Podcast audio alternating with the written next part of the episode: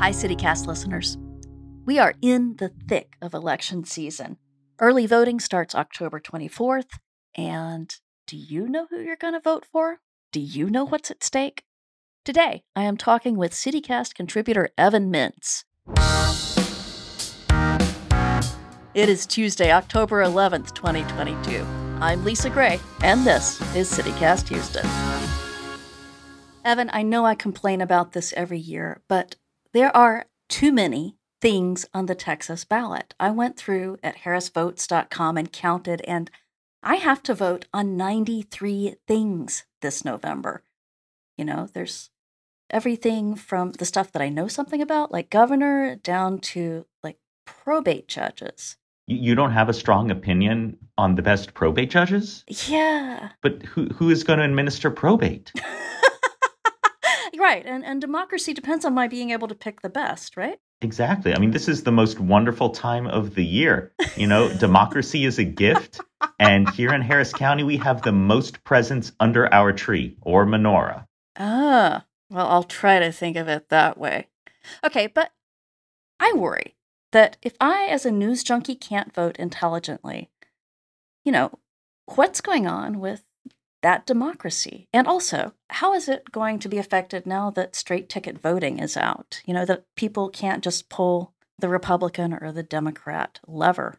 Well, you know, it's an upside and a downside. The downside is that people may skip races, it may take longer, but the upside is that you and I both know that straight ticket voting gets in some pretty lousy candidates sometimes. Oh, yeah. Just because someone has an R or a D next to their name doesn't mean they're a good candidate. And you want people to think on an individualized basis about each one of these races. How, how can you tell? How do you know? There is a policy difference between D's and R's in some of these things. And I think that really became clear over the past couple years, over the past couple cycles, when you saw Democrats sweep into some of these positions and really change things in ways that folks thought uh, weren't even possible. That you had some moderate Republicans thought were doing pretty good work, and you say, well, you know, how's this any different than having a Democrat in? Mhm. And then you have a Democrat in, and suddenly things change, and your eyes open up. Are you thinking about Lina Hidalgo? Who are you thinking about there? I'm thinking about Lina Hidalgo, and I'm particularly thinking about the misdemeanor judges Mhm. in the in these low-level criminal courts where there is an ongoing lawsuit Uh-huh. about unconstitutional bail practices. The Republicans kept fighting a settlement, and the Democrats, when they won, decided to settle it. And now Harris County has an incredibly successful uh, bail reform that ensures that people facing low-level charges can't be held in jail just because they don't have a couple hundred bucks. So you're saying that if I generally lean, say, toward the Democrats, that it does make sense for me to vote for a Democrat whose name I don't know. And if you're Republican leaning, you should probably just vote for the Republicans. But Mm-hmm. there are going to be some races where you look at them and one of the candidates is just going to be so good, Yeah. you should probably cross over and vote for them. Or on the flip side, that one of the candidates is going to be so bad Right. that you really need to just not vote for them. But how do you know? And one of the great things that Houston has is the Houston Chronicle editorial board, Mm-hmm. which offers informed endorsements of the candidates. okay, full disclosure, you and I both used to work on it. we we did, Uh-huh. uh, and I'll say, you know, there's a new team there now. I don't always agree 100% with their calls, Mhm. but one of the great things about those endorsements is they explain why they endorse one person and not another. So if there's one uh, that you disagree with, you can go through and see what the reasoning is Yeah. and decide whether you're convinced or not. Now, you also have the League of Women Voters uh, voter guide that has information about all the candidates. Mhm. And you can also find all sorts of organizations across the region that endorse candidates on one basis or another. And I always find it fascinating that you've got groups who are, you know, Democrats aren't going to cross over and endorse some Republicans unless it's a rare circumstance, and vice versa, too. But they'll skip races. And so you'll see things like uh, Texas business organizations, when they offer their list of endorsements, just won't endorse, for example, say in the attorney general race Oh. where the incumbent Republican is, you know, facing all sorts of legal troubles, is facing up to 99 years in prison for committing fraud, ran away from someone trying to serve him with a subpoena, Right. just all sorts of embarrassment. What do you think about the race for county judge? We were just talking about Lina Hidalgo. Mhm. What do you think's going on there? I mean, I think that's probably the most heated race on the ticket right now. You know, all the a lot of attention goes to the governor race, the lieutenant governor race, these statewide races. But just looking at the polling, you know, it seems like the question is how much is Beto going to lose by. Now, something weird could happen between now and election day. Mm-hmm. The polling could be off. You know, you could see a Democrat win statewide. Yeah. Particularly uh, in the attorney general race, uh, where you just got a D with low name recognition and Republican with a lot of problems, or in the lieutenant governor race, where you've got a bunch of Republican elected officials crossing over to endorse the Democrat. But it's that down ballot race, the county judge race, that is so fascinating. Okay, now the last time Beto lost, Mhm. he swept Lina Hidalgo, who nobody had heard of, into office. That's right. He had those coattails, but he also had straight ticket voting. Ah. We don't have straight ticket voting anymore. And so we don't know whether people will go down Mm-mm. that ticket. Do you think Lina is sweating that? Um, you know, the people I talk to say that they don't think that the end of straight ticket voting has too much of a change. Mm-hmm. That if you really look at the effect of it, Mm-hmm. um, and that even when Lina was swept into office, she underperformed all the other Democrats on the ballot. She was running against Ed Emmett. People liked Ed Emmett. The Republican that people knew. Yeah. Yeah. He was very he was very chill. But I want to use that to get into how this race is different.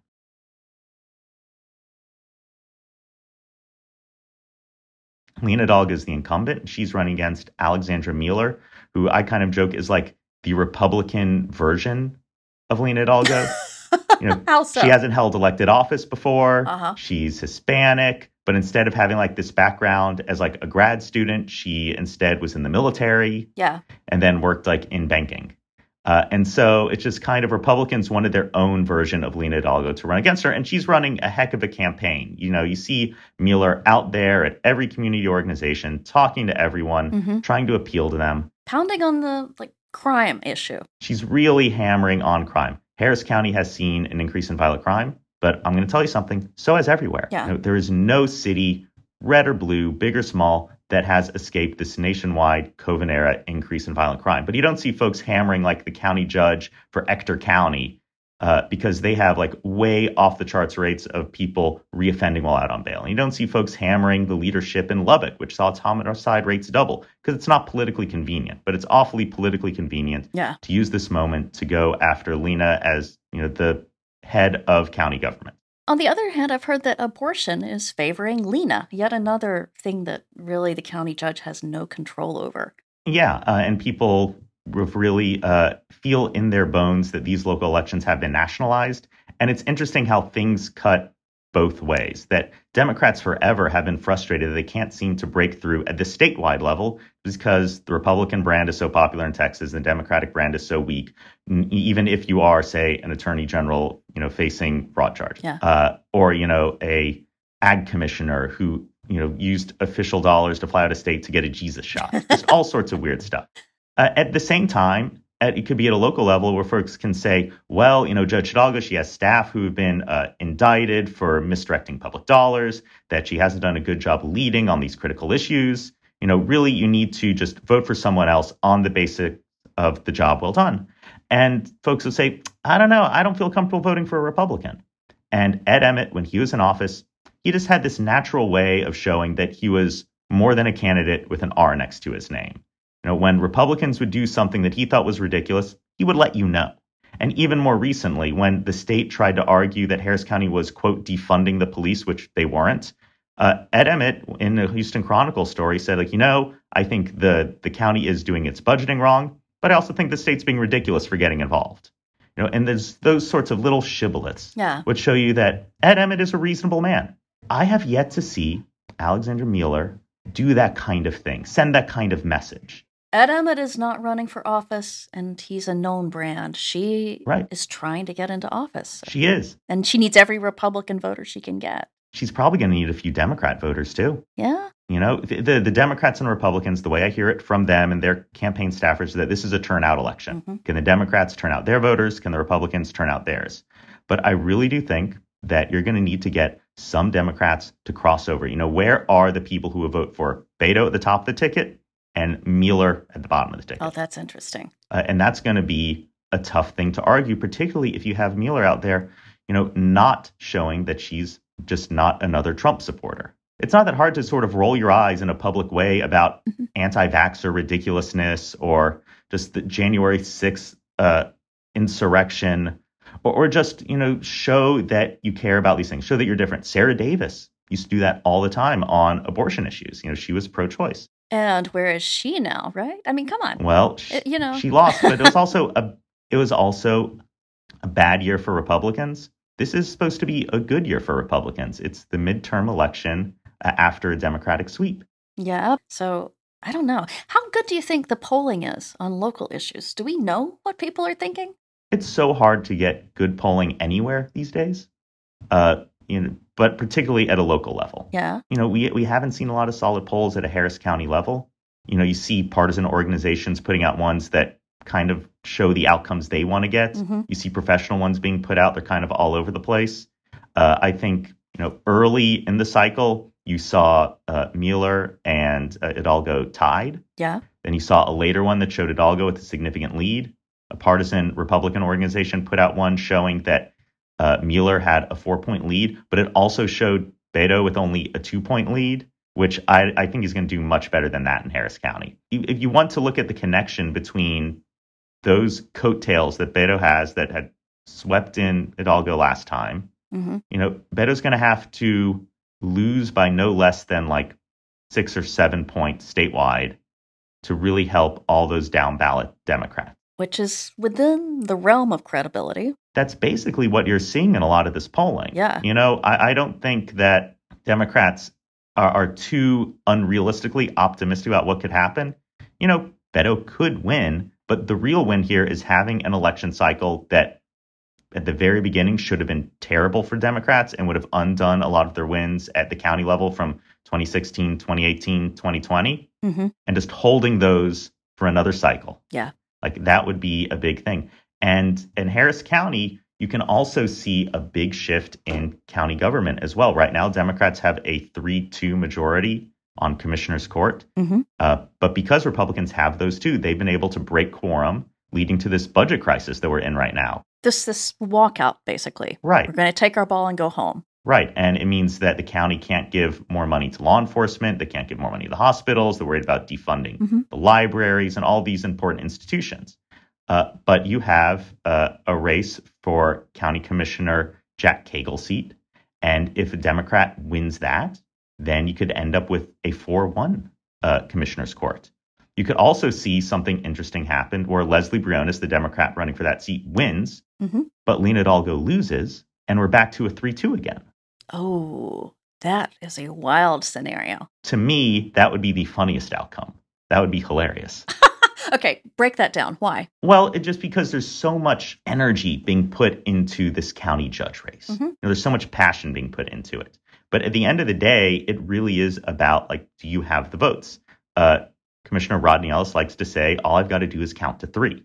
and whoever can count to three the quickest is really in charge of the county. Yeah. Uh, and so if you've got, you know, Lina Hidalgo losing and Mealer in and all these Republicans would be so excited, but you still can't count to three. Yeah. And that is possible because, you know, Hidalgo is running countywide. Democrats use their authority to redraw the commissioner seats, which, hmm you know, nobody likes gerrymandering. But if one side does it, the other side's going to do it. We really just need to rewrite some statewide laws or national laws over this. Yeah. Uh, and so they gave themselves a little advantage in that commissioner seat. I have been astounded by how dysfunctional the relationship between Harris County and the state of Texas has been. Mm-hmm. This is almost certainly because the state elected officials are all Republican and Harris County is Democrat. Mm-hmm. If Mealer won, if we had a Republican as county judge, do you think that would change? Do you think state and local government there in Harris County would hold hands, get along? You know, I don't know. I've said that whatever happens in November, we'll probably see some steam let out of the room. Uh, but Republicans really see this as their last chance to hold Harris County because they've lost a lot of the other urban counties hmm a while ago. Yeah. And Harris County isn't as blue as some people think it is. It really is a purple county with a few good Democratic cycles in the recent history, but you just have to go back to 2014 to see when Republicans could win. Uh, and so, you know, if Mealer wins, you could see, like you're saying, some of the leaders in Austin kind of doing hands off, uh, letting the county do what it wants to do. But at the same time, Mealer's going to use her authority to try to roll back some of the stuff that Democrats have done, notably trying to undo some of the, the spending initiatives they've done on social programs, undoing the misdemeanor bail reform, which I think is a really bad call on Mealer's part. You know, I view the misdemeanor reform as a conservative version of bail reform that's worked, saved the county money. It keeps low level cases out of the jail at a time we've got massive overcrowding. Like she should rethink that. Yeah. Uh, but if you see someone doing those fights at the local level, there's no real need to get involved at the state level. At the same time, you've seen some Republican county officials get in fights with the state government as well. Uh, and Ed Emmett was, you know, no friend of Lieutenant Governor Dan Patrick attempts to, you know, micromanage local issues.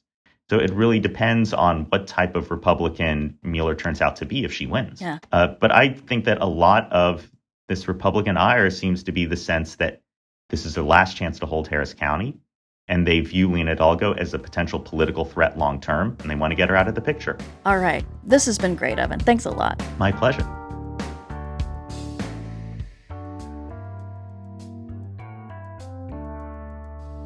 That was CityCast Politics contributor Evan Mintz.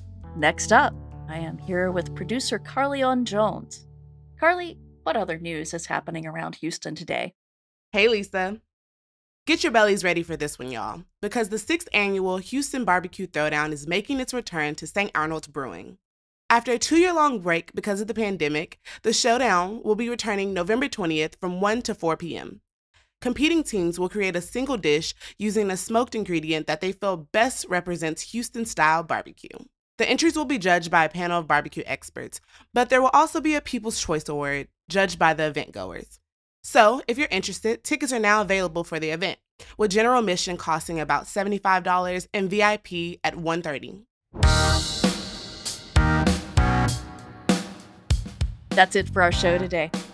We are working on a show about the best ways to get into the mood for Halloween. What do you do to get ready for the spooky season? If you've got a tip that you'd like to share with our listeners, please call our voicemail 713 489 6972. Tell us your name and the thing that you think is the best way to feel ghostly. I'll talk with you tomorrow. Bye.